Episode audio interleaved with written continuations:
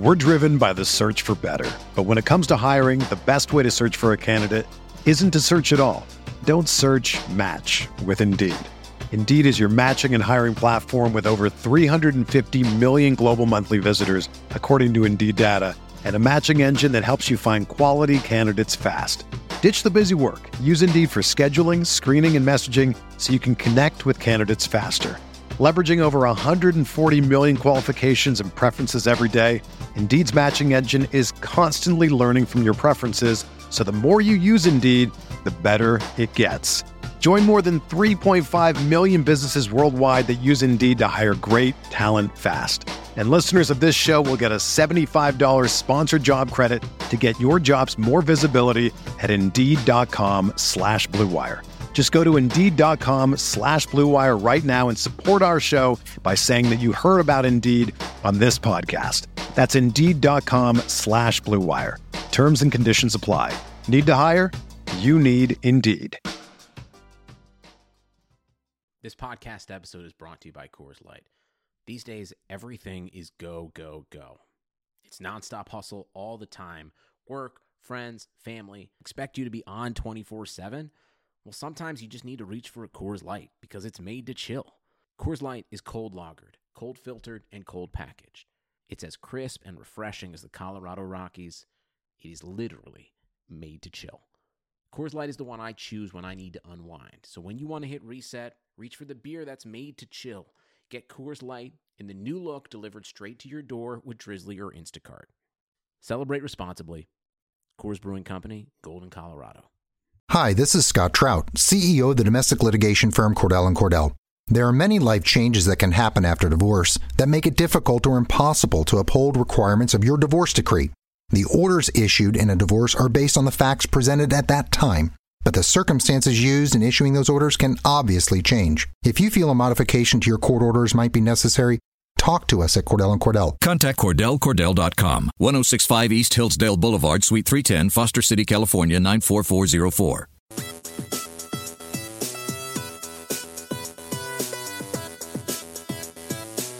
You are listening to On the Daily, the RotoViz Daily Fantasy Sports Podcast, powered by RotoViz Radio. Hello, and welcome to On the Daily, a daily fantasy sports podcast brought to you by RotoViz Radio. My name is Matt Lamarca. I am an employee of the Action Network and Fantasy Labs. You can follow me on Twitter at Matt Lamarca. I'm joined, as always, by my co-host. He is the uh, co-host of the Laying the Points podcast. Recently became a member of the Fantasy Labs family, which I'm super proud of.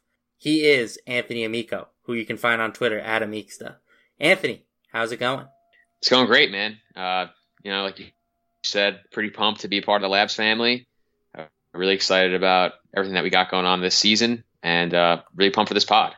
Yeah, I think that uh, you know, not to go too far away from the Rotoviz and into the fantasy labs, but I think we're going to be doing a ton of really good stuff over there this season. So definitely excited to have you on board. Um, unfortunately, no Matt Jones tonight. Fatherhood calls him away but you should still look him up on Twitter at Matt Jones TFR. He's going to be a big part of the show moving forward. I'm sure he'll have some takes for you over there. Um, and you know, we wish uh, we wish him well in dad life. You know, I guess having a a baby who's less than one week old is more important than a podcast. I think we can both uh, get behind that idea. Yeah, who knew, right? uh, before we start the show, I want to just throw a couple plugs out there. You can get a 30% discount to a RotoViz subscription through the podcast homepage. That's rotoviz.com slash podcast. We also just launched a Patreon account, uh, patreon.com slash rotoviz radio. That helps supports our 10 weekly podcasts during the season and also gets you access to a new live show, which will be airing at 11 a.m. on Sunday. Uh, so that's going to be really a nice thing to have moving forward. You're going to get all your start sits, your injury watch, your weather watch, all the stuff that you're debating uh, whilst tinkering before the start of a game. You will have a live show that um, can help you with those decisions. So I definitely recommend checking that out.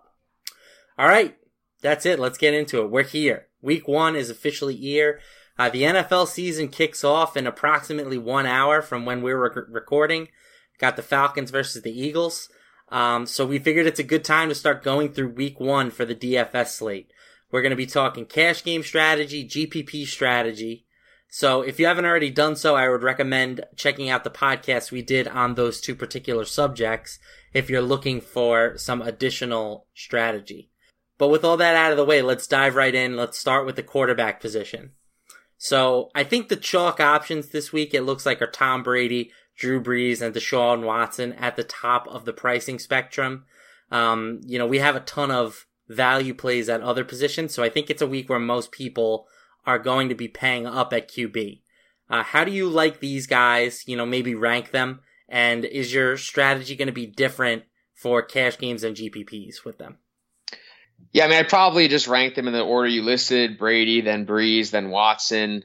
I am definitely on the side of a little bit of Watson regression. I mean, I just think like his overall volume, like passes plus rush attempts, is probably the smallest out of those guys. Uh, and obviously, Brady and Brees are our favorites in their games. So that's probably how I'd rank those guys. Um, but I'm not, I'm probably not going to be getting a ton of action with those guys. Like I may I may pay up for like Brady or Brees in cash if I spend down at like my RB2 spot. Uh, but it's really a priority for me for the most part to get as many elite skill players as I can on my team. So huge shock, I know, but I will probably be going uh, cheaper in cash. Yeah, I'm in agreement. Um, I think that the, the expensive quarterbacks, you know, even though they have the higher ceilings, you can get the replicable production, at least on the on a um, you know points per dollar scale by some of the cheaper guys, and there are still going to be some guys you want to pay up for at wide receiver and running back, even with all the value that's there. Um, I think for GPPs, all three are obviously viable options.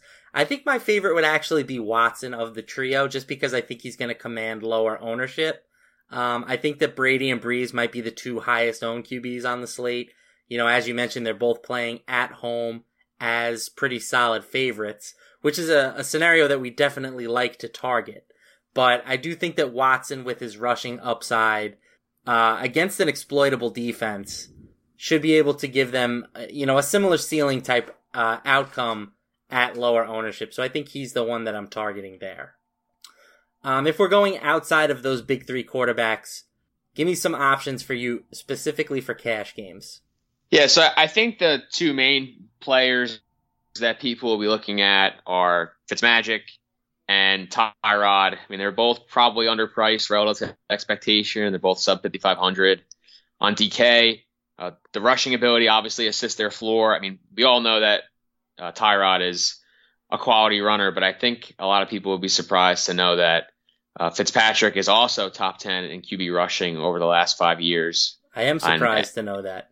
Yeah, and he's a guy that obviously hasn't even been a starter over that entire period. So uh, sneaky rushing upside for Fitzpatrick. I think that that makes him uh, a nice play. And another guy I'm I'm looking at is Case Keenum, who you know unlike Fitz and Tyrod is a home favorite, a three point home favorite against Seattle. Obviously, a much lower total game than uh, than you get like with uh, the Bucks uh, against the Saints. But if you look at his his nine career starts as a home favorite using the uh, Fantasy Lab Trends Fantasy Labs Trends tool.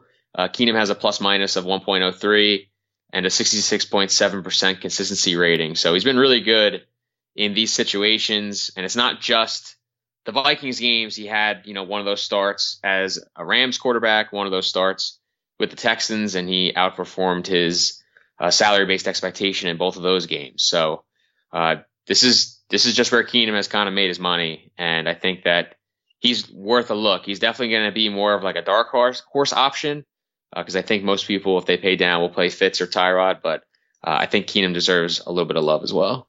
Yeah, I like that call. Um, I'm definitely not looking at Fitzpatrick as such a big underdog. That's something I'm not super interested in for cash games, but uh, I do like the Keenum call, and I love the Tyrod call. I mean, Tyrod is just super undervalued, particularly in cash games. He's got the fifth highest consistency rating over the past year at the QB position on DraftKings.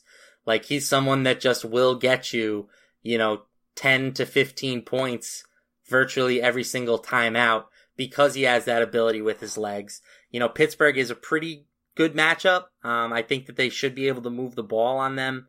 And this is obviously the best collection of weapons we've ever seen Tyrod have. So I think that this is a really good spot for Tyrod. He's probably my favorite cash game option uh, this week. One other guy I want to throw out is Dak Prescott. I think he's kind of similar in the Tyrod mold, you know, where he's going to do some things with his legs and his arm. Um, and unlike Tyrod, he's got an elite matchup against Carolina. They actually allowed the second highest plus minus to the quarterback position last season. Only Ben has a better mark in that category on DraftKings. So I think Prescott's a pretty interesting play. He should come in with really low ownership. Um, but again, he's in that mold where I think he's going to be able to do enough at his salary to to give you what you're looking for for a cash game. Yeah, I like that. I mean, Dak has been really consistent, even in the struggles. He's been really consistent in terms of the rushing production. So I think that's a really sharp call. All right, let's talk GPPs. I think we're both in love with Ben Roethlisberger this week. Hundred percent love. I mean, you know me. Like I am not really a believer in the home road splits. I think that variance is a really big factor, and I think honestly that Todd Haley, if there was like a, a predictive quality to his splits, I think that Todd Haley might have had something to do with it. Uh, if you look at Roethlisberger's splits, home road, they are by far the most extreme uh, when playing under Haley versus uh, you know Bruce Arians and a couple of other guys that he's played under. So I think that uh, you know with Haley out and Fichtner in, I think that that's going to maybe stabilize a little bit of what they do. I certainly think that they're going to play with tempo and that Roethlisberger's going to throw a bunch. And I mean, let's call it what it is. The, the Browns are not very well coached on defense. Gregg Williams stinks. He's going to have his free safety 30 yards off the line of scrimmage. And uh, I expect AB and company to just kind of go to work. So uh, really, really like Roethlisberger, and I think you know with guys being able to go all the way up to the top of the salary chart, and with those home road splits, like a lot of people, I don't think will look to Roethlisberger. He won't be like sub five percent, but I think single digits for sure. Yeah, we have him at Fantasy Labs currently projected for five to eight percent ownership, and I love him at that projection. Like, like you said, good matchup, and with no Bell in the lineup, Roethlisberger has averaged, I want to say he's averaged over 300 yards per game passing. So I think they might lean even a little heavier on the pass game this season, uh, or at least week one, with no Le'Veon Bell in the lineup. You know, Conner, while he looked impressive in preseason, he's yet to really prove himself in a, in a meaningful game. And, you know, I don't think it's a bold statement to say that he's not going to be good on the, as a good on the ground as you know, one of the three or four best running backs in the league.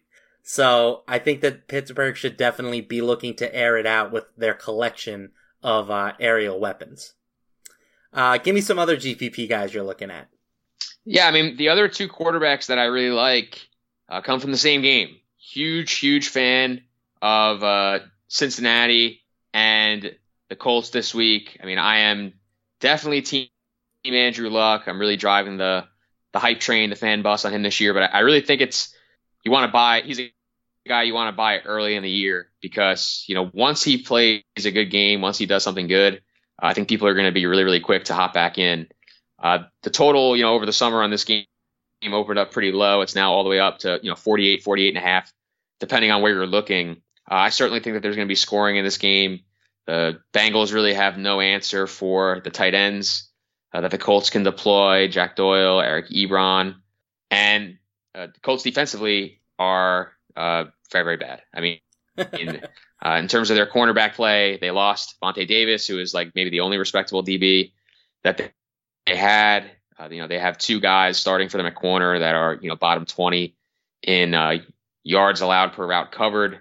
So I kind of think that Dalton, you know, is going to be able to feed AJ Green in this game uh, the John Ross breakout. I think people are really waiting on that, and uh, I like Tyler Boyd. So there's a, a, lot of options. I think this is a pretty underrated game stack uh, overall. So obviously that means I'm on Luck and I'm on Dalton. Yeah, I, I think those are both pretty sharp plays. Um, I I probably prefer the Bengals side as opposed to the um, Indianapolis side. I mean, if you look at the the starting cornerbacks for Indy, they both graded out as below average or average at best for uh, for 2017. So I think that Dalton is due for a big bounce back season, and I think that it starts week one against a really, really bad uh, Indy team. What are your thoughts on Cam Newton? Because I think he could kind of go pretty low owned. Um, the matchup against Dallas, I know we both have kind of stated that we expect Dallas to be pretty competitive this season, at least when Sean Lee is healthy. Is Newton somebody you might consider as well? Uh, not not for me this week. I mean, I'm someone that likes to keep it pretty tight. Right. Uh, I, I can kind of always be talked into Cam. Like I, I'm not like a hard no on him. He's just probably not somebody that makes my player pool this week. I, I like him more in like the like aerial shootout kind of games. This feels kind of like a rock fight. Okay, I think that makes sense. I, am I'm pretty much on the same page. Uh, two other guys I want to throw out that I'm eyeing. One, I know you're gonna hate this play, but Russell Wilson. I just think that he's gonna have to do so much for this offense. Like he he has the potential to carry such a massive workload between you know his designed runs, his scrambles, and his pass attempts. Obviously, this is not a great matchup for him, but I do think it's possible that Seattle's being slept on a little bit. So anytime I can get a guy who I think is uber talented like Wilson, um, you know, at minimal ownership, that's something I'm interested in. And the other guy I'm considering is Blake Bortles. uh, sure. Bortles is somebody who every once in a while throws one of those games at you, you know? And the Giants D was awful last year. I do think they have the pieces to be better, but there's definitely a situation where I think this game turns into more of a shootout than people are expecting. Um, so I kind of like Bortles as like a, you know, 5% or own play as well. And he's cheap at 5,600. Yeah, I, am definitely down with Bortles. I, first of all, before I talk about Bortles, like I don't want to be painted as the as the hates Russell Wilson guy. Like that is definitely that is definitely not my brand. I like Russell. Low on Russell. I, can always I'm gonna make it your brand. I can't. I can't have that happen. he he means too much to me. Okay. But uh, no, I mean Bortles is definitely a good play. Like we'll talk about these guys kind of throughout the show, but I, I'm really on a bunch of the Jaguars skill guys. So I think having you know, having Bortles certainly makes sense. Uh, and you're right. Like he has these multi-touchdown games. I think especially, you know, against a team like the Giants where maybe if they're not having a be- their best defensive day, you can kind of have your way. Uh, you know, gets a long touchdown pass, rushes for a touchdown or something. Like he could definitely, he could definitely bang it. All right, let's move on to the running back position. Lots of value at RB this week. Not surprising. You know, week one is typically a week where you see a lot of value because the salaries are released so early. But you've got guys like Burkhead, James Conner, Royce Freeman, Peyton Barber. All could be, you know, quote unquote workhorses for their teams, but they are priced at 4,500 or less on DraftKings. Um, how are you approaching these guys?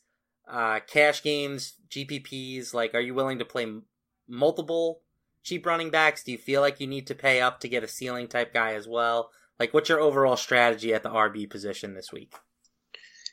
Yeah, I, I think you want at least one of the cheap guys, if not two. But I mean, you really want to be careful to not just like get sucked into to price plays. Um, I, I, I know for me, there's there's definitely been slates where I look at the prices and I'm like, oh, this guy's way too cheap, and I just kind of lock them in without really thinking about the situation. Uh, you, you always have to consider paths to failure. So, I mean, for me, I think Conner is probably the best play out of the cheap guys. He's seen, he saw every running back touch with the ones in the third preseason game for the Steelers. Uh, Jaylen Samuels played with the threes in the second half. So I think Conner has that spot pretty much locked down. I expect him to play on most downs. So like I, I feel really, really good about him. And obviously the matchup's pretty good.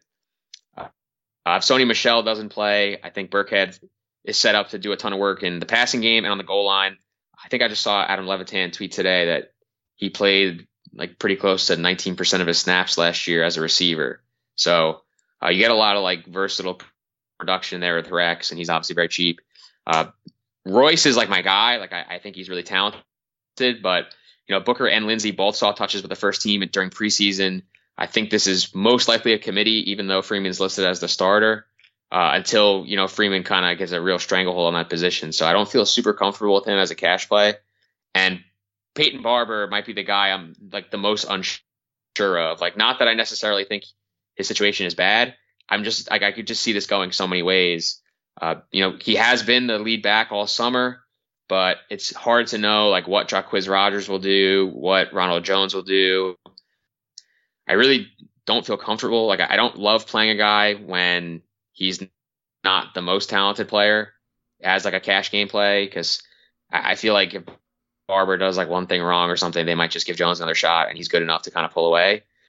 Uh, so I, f- I feel like there's like a really wide range of outcomes for the usage, but uh, maybe because we expect negative game script that keeps Barber on the field because he's definitely their best like third down uh, pass catching option. So that's kind of how I feel about the cheap guys. I think Conner for sure in cash.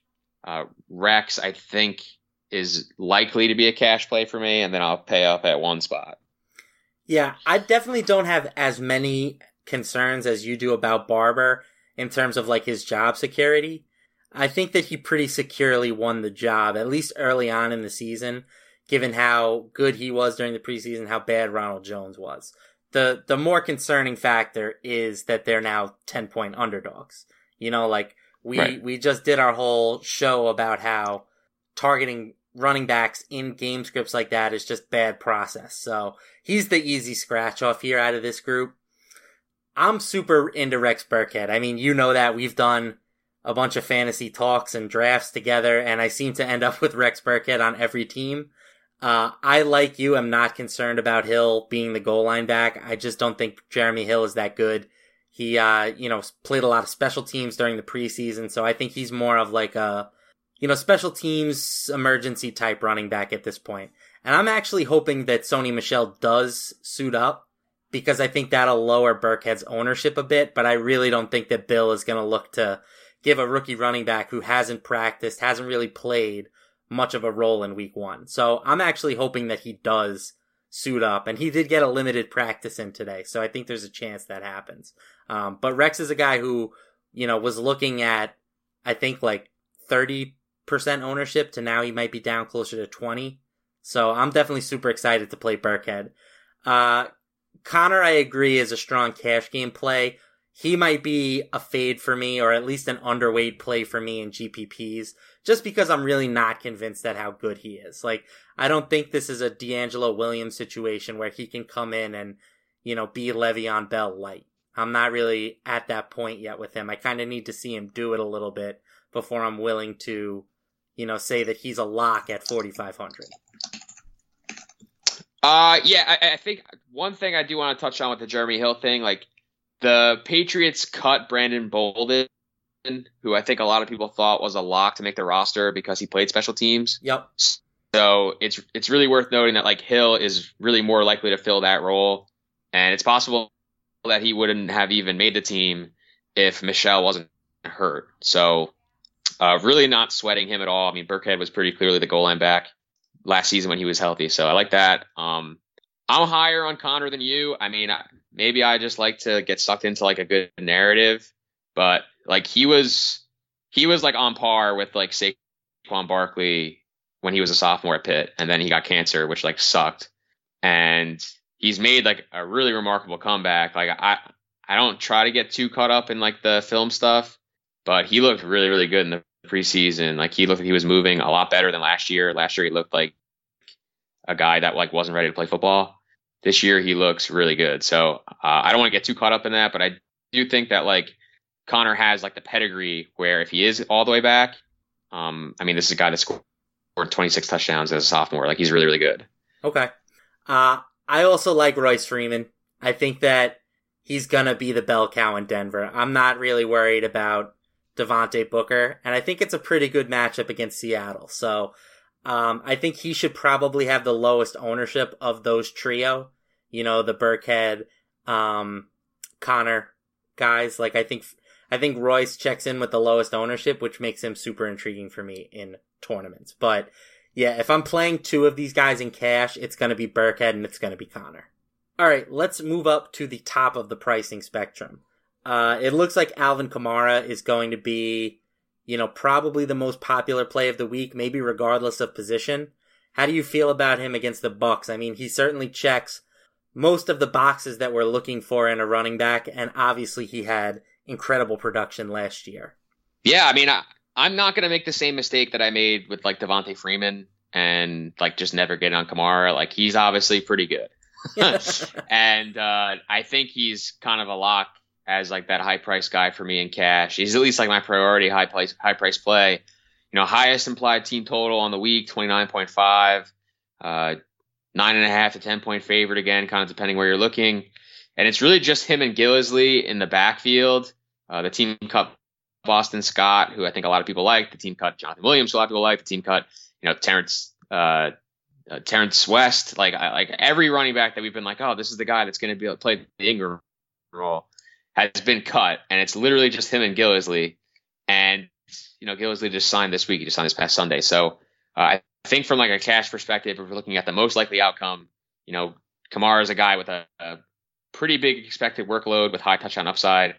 Uh, I will be underweight likely in GPPs just because I think he has a chance to be like the highest owned player on the slate, and he's pretty pricey. That's not usually a, a situation I like to overindulge in, but I think in cash, uh, he is a guy that I definitely want.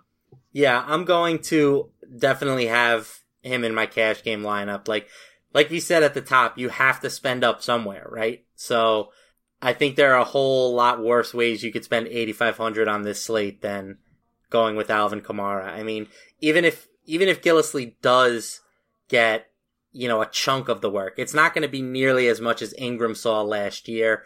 Kamara is obviously active in the passing game. He should uh, potentially, I would imagine, get the goal line work. Like this is just a pure smash spot. So uh, I'm also a little higher on you, higher than you with him in GPPs. Like I, I, I think I'm probably going to have about inline exposure with the field, I would say, on Kamara. Okay. Um, what? How how high do you think he's owned? By oof. the way, since we're on that topic. Yeah, I think he's probably thirty percent owned. Okay. Maybe thirty five. Like, I definitely think that he is the highest owned running back. I actually think Antonio Brown might approach that same level at wide receiver, but um, yeah, I think Kam- Kamara, just as far as ceilings go, he's got to have one of the top ceiling projections on the whole slate. Sure. All right, there's also a nice group of mid-range plays here that I think could fly under the radar. You know, obviously people are going to pay up for Kamara. They're going to go go down for the value plays. Who are some guys in the mid-range that you think maybe could be overlooked for uh, GPPs? Yeah, I mean, I mean, if I am to pay up a little bit at like RB two in cash, which I think is totally doable, uh, McCaffrey, Christian McCaffrey, and Melvin Gordon, I think are are definitely good plays. Like those are guys I was kind of considering before we got all this value. Uh, I mean, McCaffrey is in like the mid sixes, and he's a guy that I think at this point we feel really comfortable about his workload. I think that was really in question, especially at the team signed C.J. Anderson. But a lot of that work hasn't happened, uh, you know, with the first team for Anderson. So I think McCaffrey is going to see a boatload of work, and Dallas has really struggled defending running backs, especially in the passing game, which is obviously McCaffrey's forte. Uh, over the last couple seasons, they've really struggled against running backs uh, in route. So, a really good spot for him. Uh, Melvin Gordon, also a home favorite. We know that the Chargers kind of love to pound him with volume when he's healthy. So, uh, and, and helps that Kansas City's defense is awful. So, those guys I think are good plays. And uh, Alex Collins, elite game script play. I think he's he's probably the lowest owned of the three guys I mentioned, so that probably makes him the best GPP play. I mean, this is going to be this is the game where he could get like 25 carries and two touchdowns because uh, there's not going to be a real reason to take him off the field. Yeah, I mean, you know, I'm fading Melvin Gordon. Like that's, I think I have no problem with that becoming my brand. That Melvin Gordon is overrated. Um, I think for him to score, you know, what's required at his salary, he's going to have to score at least once you know, uh, if we're looking at like a tournament setting, like you probably need two touchdowns from him. And I'm fine banking against that happening. Uh, I really hope they get Austin Ekeler more involved this season and kind of relinquish some of the workload from Gordon. It remains to be seen if they'll actually do that. But uh, given just all the, the great running back plays this week, I have no problem being underweight on him. McCaffrey is much more interesting to me at 6400. Like like you said, he is going to be a, a workload monster for Carolina this season. You know, CJ Anderson, they kind of brought him in, I thought, to play the Jonathan Stewart role, but if the preseason is any indication, like the Jonathan Stewart role just no longer exists. Like it's just going to be McCaffrey running the ball, McCaffrey catching it. You know, he's going to play the slot. Uh, I think he's just a, a, really nice play at his price point. And Collins is honestly my favorite play uh, in this tier at 5,600. I think that Baltimore is going to destroy Buffalo. You know, you can listen to more of my thoughts on that in the Laying the Points podcast. But, like, I just love targeting Collins at home as a seven and a half point favorite. You know, he was one of the better running backs in the league last season, and he did that behind an offensive line that lost more games to injury than any other team in the in the National Football League. So adding in some healthy offensive linemen, including, you know, all world stud Marshall Yanda, I think he should be able to have his way with this defense. So I love Alex Collins. And one more guy I want yeah, to he, throw in. i am sorry, go ahead. No, I was just gonna say like Collins I feel like is the kind of guy that people will like shy away from on DraftKings because he doesn't catch passes. But obviously really good spot for like bonus, multiple touchdowns, stuff like that. So jam away. Right. And we talked about this on our GPP show, but like the catches for the running back position when we're talking about big weeks are not overly important. You know, like they obviously help raise a floor, but you, when you're looking for ceiling, you want that 100 yard rush bonus. You want multiple touchdowns. And I think that um, Collins is in a good position to execute that. I also want to give some love to your boy Saquon Barkley. You know, I think he's going to be a minimal ownership type play this week. You know, people see the Jaguars, think it's a tough matchup, but Jacksonville actually was pretty poor against the run last season. You know, most of the reason they were dominant was through the air. Uh, so I think that Barkley's going to be involved and it's going to be a decent matchup if the Giants can keep this game close, and I think that they should be able to. Uh, I like Barkley to be really involved and, um, you know, I think he's a nice leverage play with all the other guys commanding most of the ownership. All right, let's talk some cheaper GPP plays under the radar. Who are you looking at here? Yeah, I, I mean, Dalvin Cook at 6,200 was a guy that, you know, a month and a half ago I thought was probably going to be the chalk. Uh, and now he's completely off the radar. I haven't really heard anybody talking about him, but you know, big home favorite going up against a defense that was bottom five in schedule adjusted PPR points allowed to running backs, according to four for four. Um, just a just a straight up good play. I mean, I think Cook is a guy that a lot of people are high on as a player.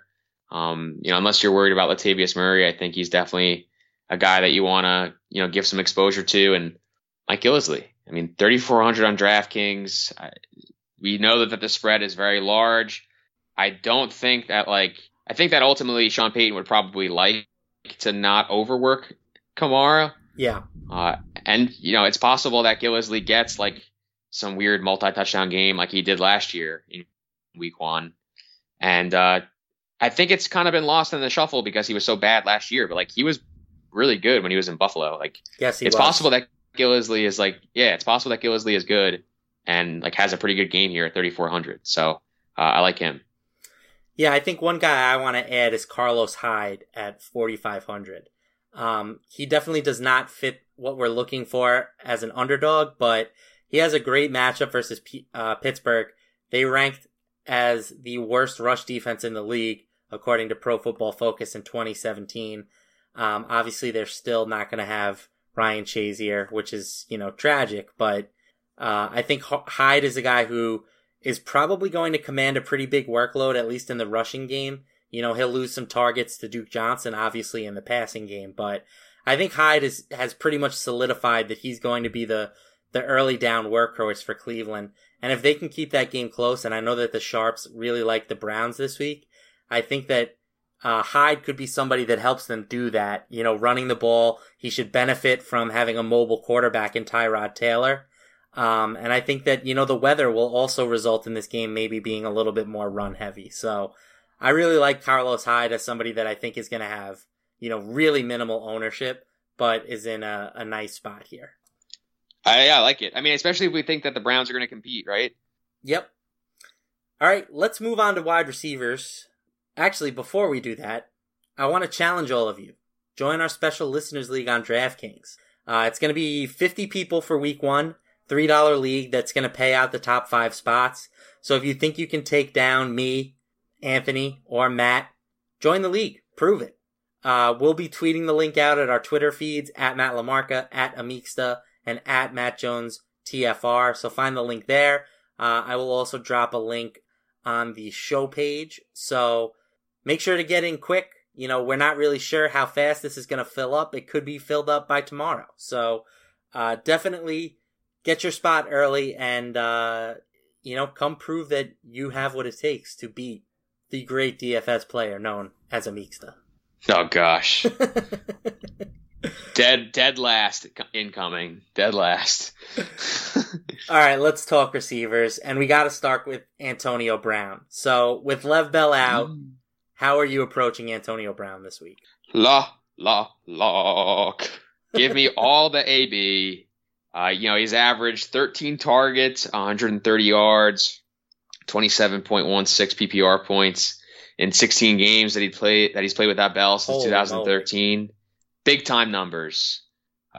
Uh, the elite receivers, I think overall have been priced down. Uh, you know, Brown himself is only 8,600. Like last year, we were seeing some of those elite guys over 9K. So I think that you get a good discount here. I there's just no way he's not in my cash lineup, and uh, I will likely be overweight in tournaments. Hard love. Yeah, I'm I'm 100% in agreement. He might honestly be a lock button for me in tournaments. You know, like uh, you mentioned you like to keep a tight core. I also like to keep a tight core for GPPs. I can see myself having, you know, at least 50% Antonio Brown and up to as much as 100%. The only thing that would scare me off is the aforementioned weather concerns. Like, if it's going to be windy, that might be a reason for me to tone back my Pittsburgh exposure just a little bit, but if the conditions look okay, uh, Ben to Antonio Brown is going to be my, my top stack hands down. So with all the other value at running back, are you considering paying up for another wide receiver? And if so, who are some of the higher price guys you're targeting besides Antonio Brown? I mean, yeah, definitely. Like I think both AJ Green at 7300, Keenan Allen 7500. I think that those are really good plays. Now, Green is playing the aforementioned terrible Indianapolis secondary. Uh, two of the Colts, terrible. Two of the Colts, three running back, uh, three running backs, three cornerbacks, rank inside the top 20 in yards allowed per route covered per PFF. Uh, and then for Keenan Allen, the Chiefs were third in schedule adjusted PPR points allowed to receivers last season, and uh, I think their secondary is arguably a lot worse now. So uh, really, really like Allen. You know, he's a guy that I think we expect to routinely command one of the higher target shares in the league. So uh, two really good plays there. I, I think I'm likely going to have one of them and Brown uh, in cash and paying down at, at running back. Does Kendall Fuller scare scare you at all uh, as far as Keenan Allen goes? Because just checking PFF, they have him graded as a elite cornerback, third best in the league last season. Um, and I think that he could potentially shadow Allen in this matchup. Well, I, the thing with Fuller is that I don't. I think he's really just a slot corner, and I think that the team will be willing to move Allen around. Like I think that's just kind of what you do with your best guy. Uh, certainly something to think about, but I'm not going to get super super caught up in it just because I, I think ultimately Keenan Allen is just really good, and I don't think there's a lot of guys that can cover. Yeah, that's fair. Uh, I'm prefer, I, am prefer, yeah. Let me try that in English. I prefer AJ Green to Allen, I think, given that he's a little cheaper and I like his ability to rip off a big play a little bit more. Uh, I'm also going to consider DeAndre Hopkins. You know, I think it's kind of surprising to me that he is, you know, projected for lower ownership than a lot of the guys in this range. You know, the only guy that's really projected for lower ownership at labs right now is Odell Beckham, who has a super tough matchup against Jalen Ramsey. Uh, I know that Hopkins is going to see a tough matchup as well, but I just think that the volume is going to be massive there. And the fact that he could potentially get, you know, 13 targets or something like that. We know how good he is. He's the most effective red zone receiver in the NFL. Like, I think that given the game script and the total, DeAndre Hopkins is somebody I'm considering as well. Uh, definitely fair.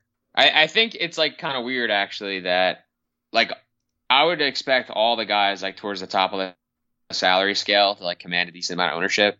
Uh, and like Hopkins might be the lowest owned of all those guys, and it's kind of weird considering the season that he's coming off of. Right, and the fact that he has his quarterback back. So yeah. yeah.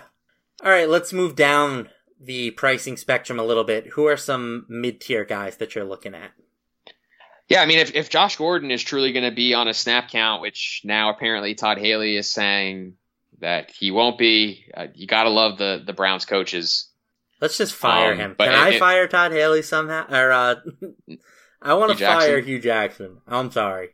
I know I don't have that. Yeah, I mean, obviously, but... obviously Antonio Callaway, after getting busted with with weed and stuff in his car at like three in the morning, not only as a reward, as a punishment, is he forced to start an entire preseason game, but he's also going to start this game over Josh Gordon, who's coming back from a drug related offense. Like it's just, it's unbelievable to me. Like, uh, but regardless, like if Gordon's going to see less time than he probably would, you know, Jarvis Landry at 5,500. I mean, a lot of targets, a lot of catches. Uh, you know, Browns are still underdogs here, and I think that we're both on like the Steelers side of the game. So that kind of means peppering Landry with targets, very similar to what we saw in Miami. So like that, uh, I think if we're looking at Antonio Brown without Le'Veon Bell, we're definitely looking at Juju. Your boy. Uh, and Manny's, yeah, my boy, absolutely. And Manny Sanders at 5K. I mean, I, I may temper expectations slightly with Earl Thomas back, but I still think that the price is really low for someone who usually uh, commands a pretty high percent of team targets. Yeah, 5K for Manny does feel really low. And honestly, I feel like Demaryius at 57 is also a little low. You know, Sanders is definitely the better play of the two, but uh, I think, you know, a Denver stack with Keenum and, and one of or both of those guys is a nice play. Uh, and I know that you mentioned Keenum earlier, so I think you're probably in agreement there. For sure. One other guy I want to mention, and he is another guy that's going to be super chalky, but Chris Hogan at 6,100 feels just a little bit too cheap to me.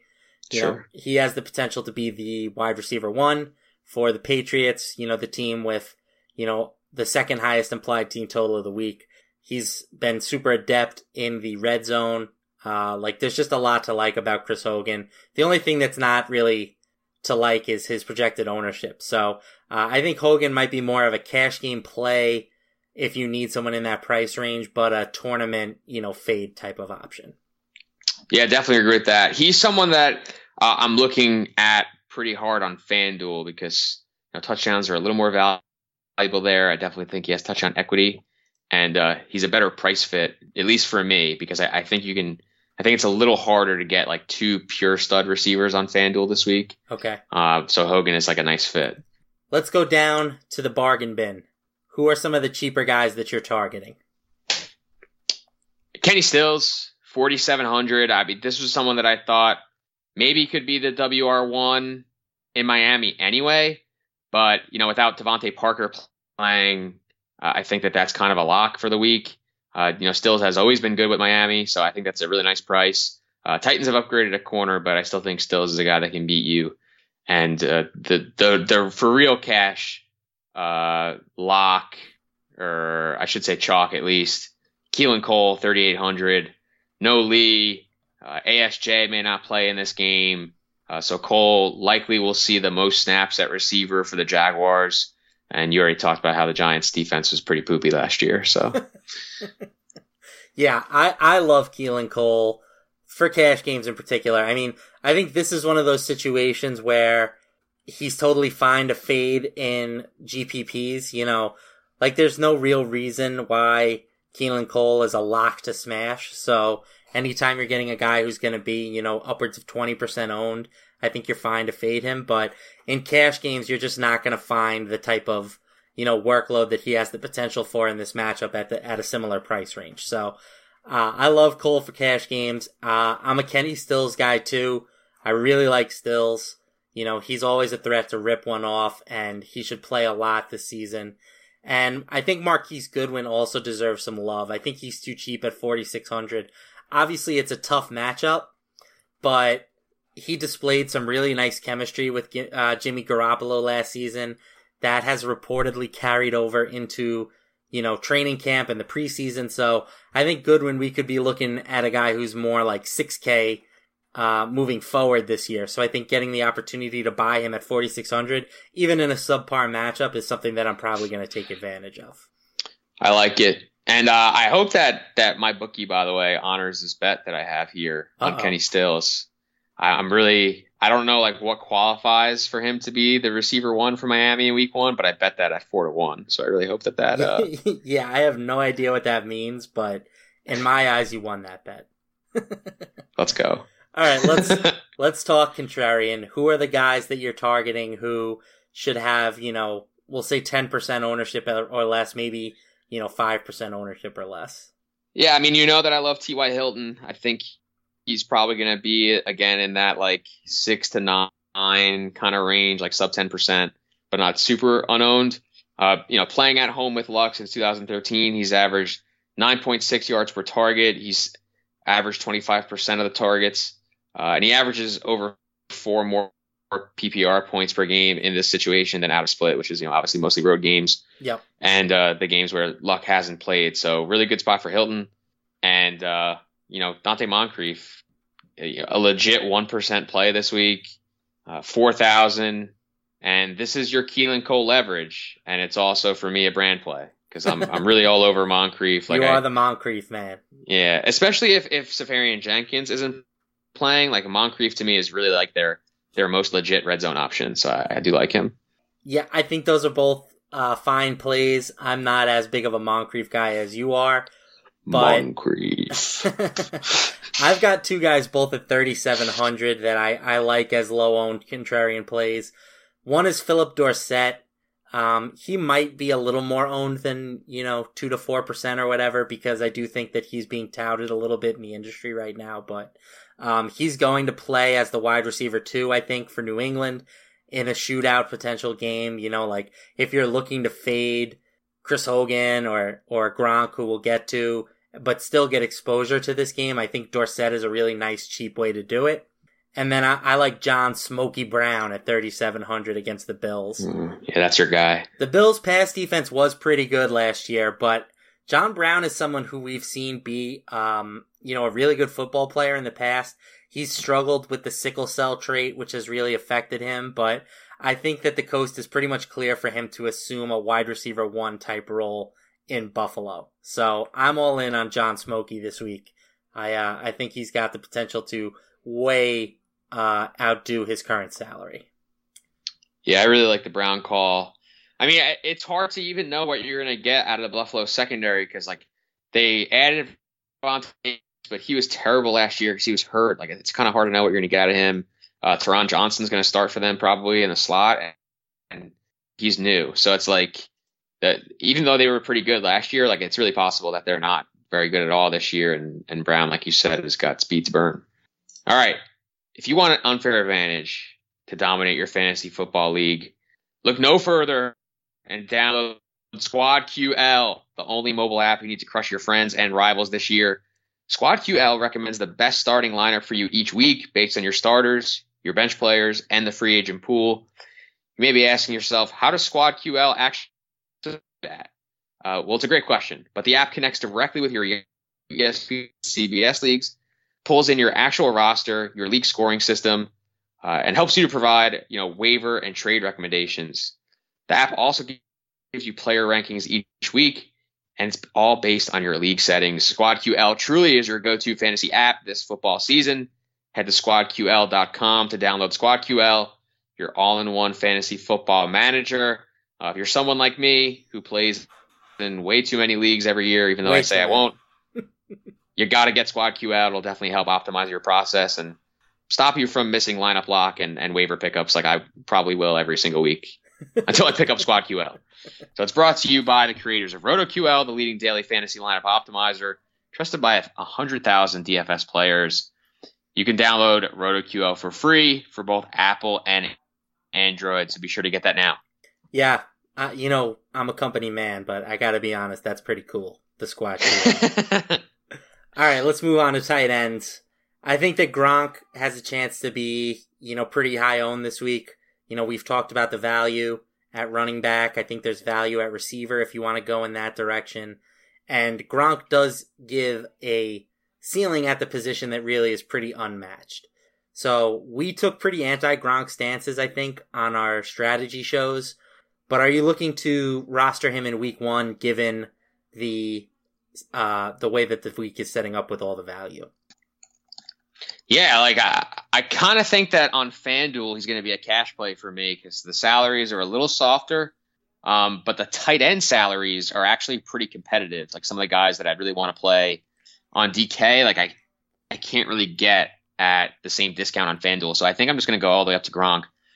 On DraftKings, he's probably GPP only. I mean, anytime that the Patriots have a big team total, you have to at least consider them. But the pricing really slants more towards the lower price guys. There's like a much wider price gap between him and a couple of the other guys that we'll talk about in a minute. So uh, he's GPP only there for me, and he's going to be pretty highly owned, I think. So I, I will probably be underweight, uh, but not at zero.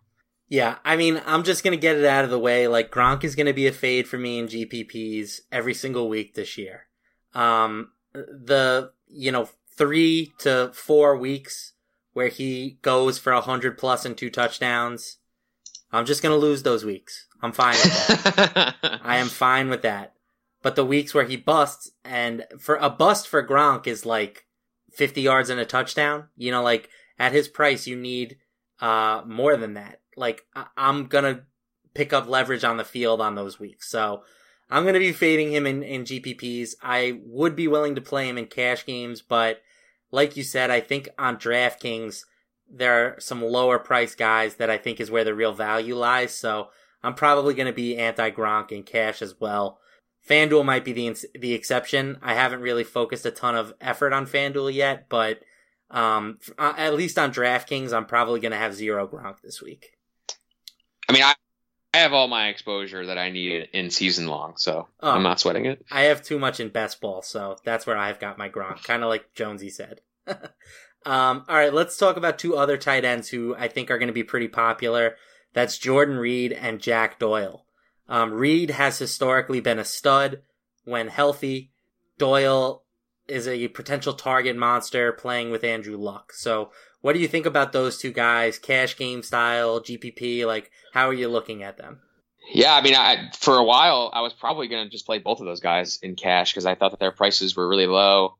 Uh, you mentioned, of course, Reed. I mean, super underpriced for what he's done when healthy. He's been uh, the second best tight end in football over the last like three years. Uh, like in terms of like overall resume when healthy, like he's been really, really good. So to get him at 4K uh, in a spot where he's like actually healthy is really good. So I, I definitely like him.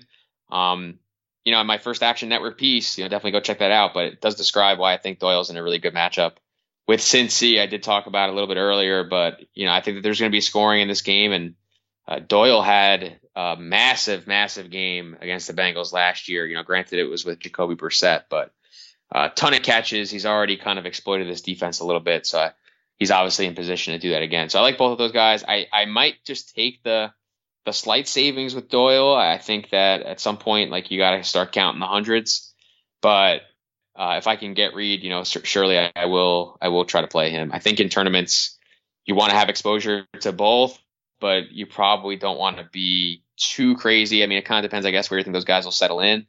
But I'm not really looking to have more than like 20% exposure or so to uh, to either guy.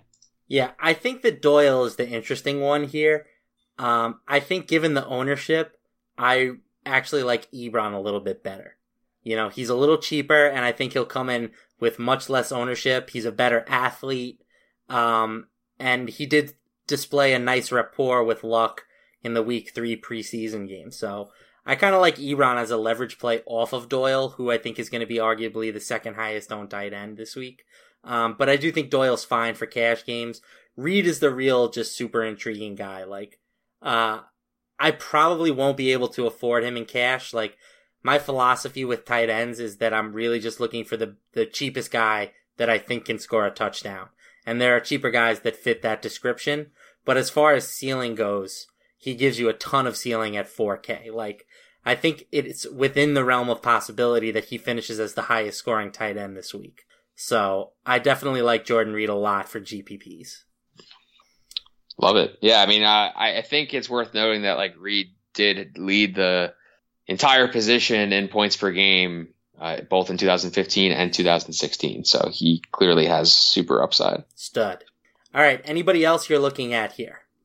Yeah, I mean, if Seferian Jenkins does play, I mean, he missed practice yesterday with like a core injury, which is not terribly specific.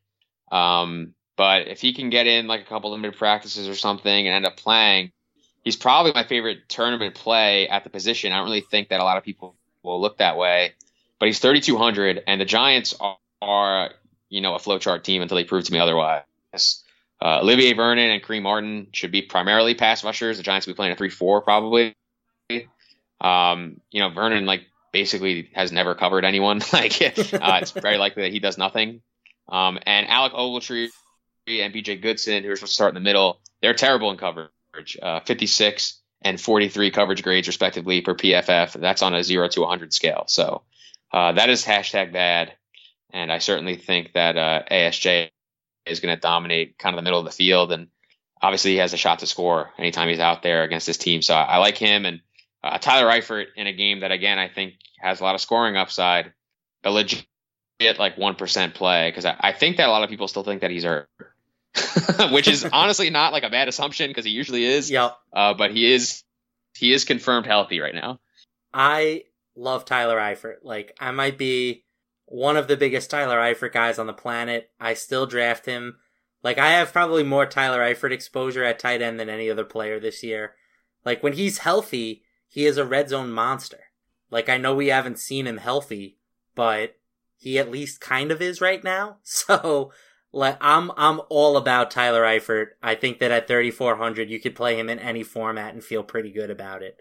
Um, I also love the ASJ call. You know, we recently did our home league draft together. I specifically took him as my tight end in like the last round, just so I could pick on the Giants week one. Uh, unfortunately, health could be an issue, but if he's active, I have no problems playing him. And one other guy I want to throw in there is Ricky Seals Jones. This might honestly be the guy I'm leaning towards in cash games right now. I know that might sound a little bit ridiculous, but he's priced at just 3K. He played like 90% of the snaps with the first team offense uh, in the preseason. And I think that that's really all that you're looking for at a tight end position. You know, you want somebody who is super cheap, going to play and has the ability to score a touchdown. And I think Seals Jones checks all those boxes. Yeah, like that. I mean, Seals Jones was a receiver in college. Like, uh, it shouldn't really be super surprising that he had like a pretty prolific season when he finally got an opportunity. Like, the dude can definitely catch the football. And uh, like you said, he's playing a lot. So uh, I don't hate that at all. All right. Let's move on to defense. We'll wrap the show up with the defense. And I think that Baltimore has the potential to be, you know, pretty massively owned. Um, even though they're the highest priced defense on the slate on DraftKings, they have the nut matchup against Buffalo, who is starting a guy who threw five picks in his last start, maybe even six. I can't remember at this point.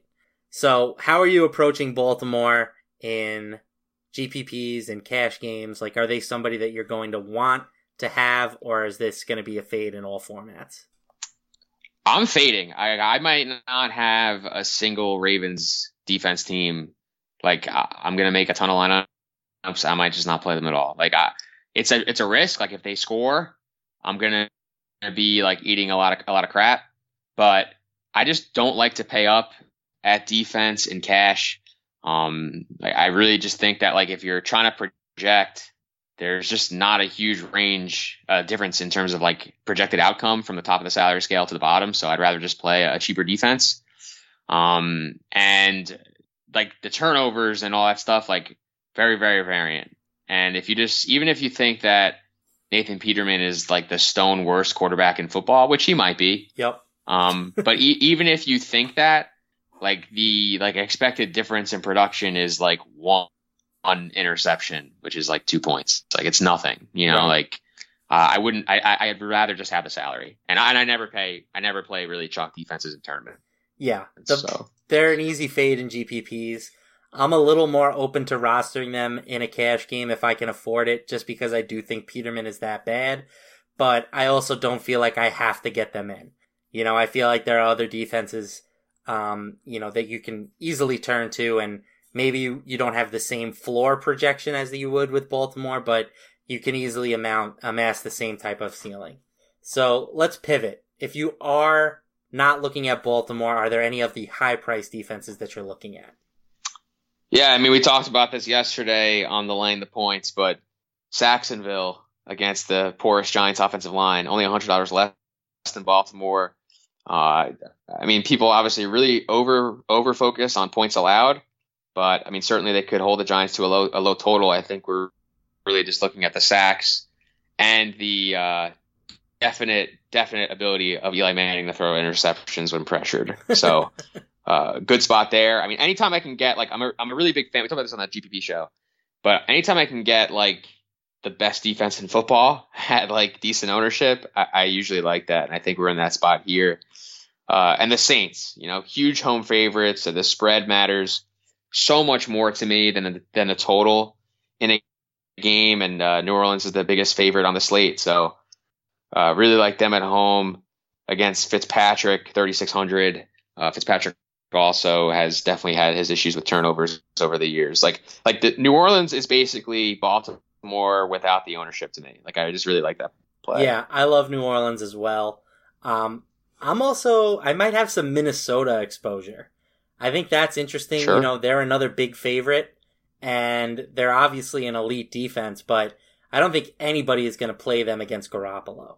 So I think that that's an interesting call for GPPs, but I'm with you. Like, I might prefer New Orleans to Baltimore. I think that they have the potential to just run away with that game. Um, all right, let's move down the pricing spectrum a bit. Um, I think that the Patriots have kind of emerged as, you know, sort of like the cheap defense to target. Is that somebody that you're interested in? Um, I know that the Chargers are also getting a little bit of buzz. They're obviously a really talented group of players at at only 2,800. Um, but both of those units have somewhat tough matchups. So what do you think about those guys? I really like the Patriots. I mean, they're probably going to be my cash defense. Uh, again, like points allowed really isn't that important to me. I'm a lot more interested in uh, the spread. I'm a lot more interested in turnovers. Um, you know, and Watson certainly has the opportunity to provide those 3.9% INT rate. Last year as a rookie, uh, 2.8% interception rate in his two full years as the Clemson starter, which is obviously lower, but like in terms of elite college players, it's it's on the higher end of the spectrum. Uh, and he takes sacks, you know, eight and a half percent sack rate last year. So like as good as Watson was, he was still someone that would provide uh, fantasy points to the opposing defense. And Patriots are so cheap that they don't have to do like a ton to uh, to pay off. Yeah, I think I'm with you on them uh, as a cash play. They're going to be, you know, we have them projected for the second highest ownership right now at Labs, which again is probably going to make them a fade for me in GPPs. But I agree with you that at that price, they don't need to do a whole lot to be a nice cash game play. And the Chargers for me are, are going to be a complete avoid. Like I, um, I'm definitely on the Kansas City side of that game. So uh, I'm definitely looking to avoid the Chargers. All right, throw me some GPP guys that you're looking at. Anybody? Anybody like a, a low owned, you know, maybe like a low dollar, low owned play that you're considering? I mean, I'm just going back to Moncrief. I don't have like anyone new. Uh, I just think that he's he's like the one guy that's like one percent that I really like. Yeah, I think that's fair. Uh, I'm going with Phillip Dorsett. I think that he maybe doesn't hit the two percent mark. Like he might go over that, but I just think that that's like my the way that I want to attack the Patriots in this in this game. Like I like Dorsett uh, as a nice pivot away from the chalkier guys that are going to cost you a lot more for the Patriots. All right, give me your lock of the slate. Of all the guys we talked about, what's your strongest take this week? What is the one thing that you are not backing down from? I mean, it's Antonio Brown. Will not fade, will not avoid, will not back down. Um, like you were saying before, like he's the guy that has the shot to just be like a, a pure lock button play by the end of the week. Um, just just a really good spot. I like that call a lot. Uh, I'm going to be overweight on him as well. My one is going to be Rex Burkhead. So sticking with my Patriots theme, you know, I, I was very, very, like, I harped a lot on you just don't fade the cheap chalk running backs that we think are in great spots. And for me, Burkhead is that guy this week. So I'm going to have him in a lot of my lineups this week. Love it. All right, that is going to do it for this edition of On the Daily. Please be sure to subscribe to, rate, and review the show on iTunes or your favorite podcast app. And remember, check out our special listeners league this week to try and take down me, Anthony, and Jonesy. Uh, for Anthony, I am Matt LaMarca. Good luck this week.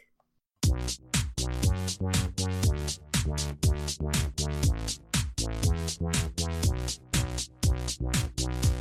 for listening to On the Daily, the RotoViz Daily Fantasy Sports Podcast powered by RotoViz Radio. And special thanks to Randy E. Aguabo for the introduction. Please review the podcast on iTunes under the established RotoViz Radio feed. Contact us via email on the daily dfs at gmail.com and follow us on Twitter at on the daily dfs.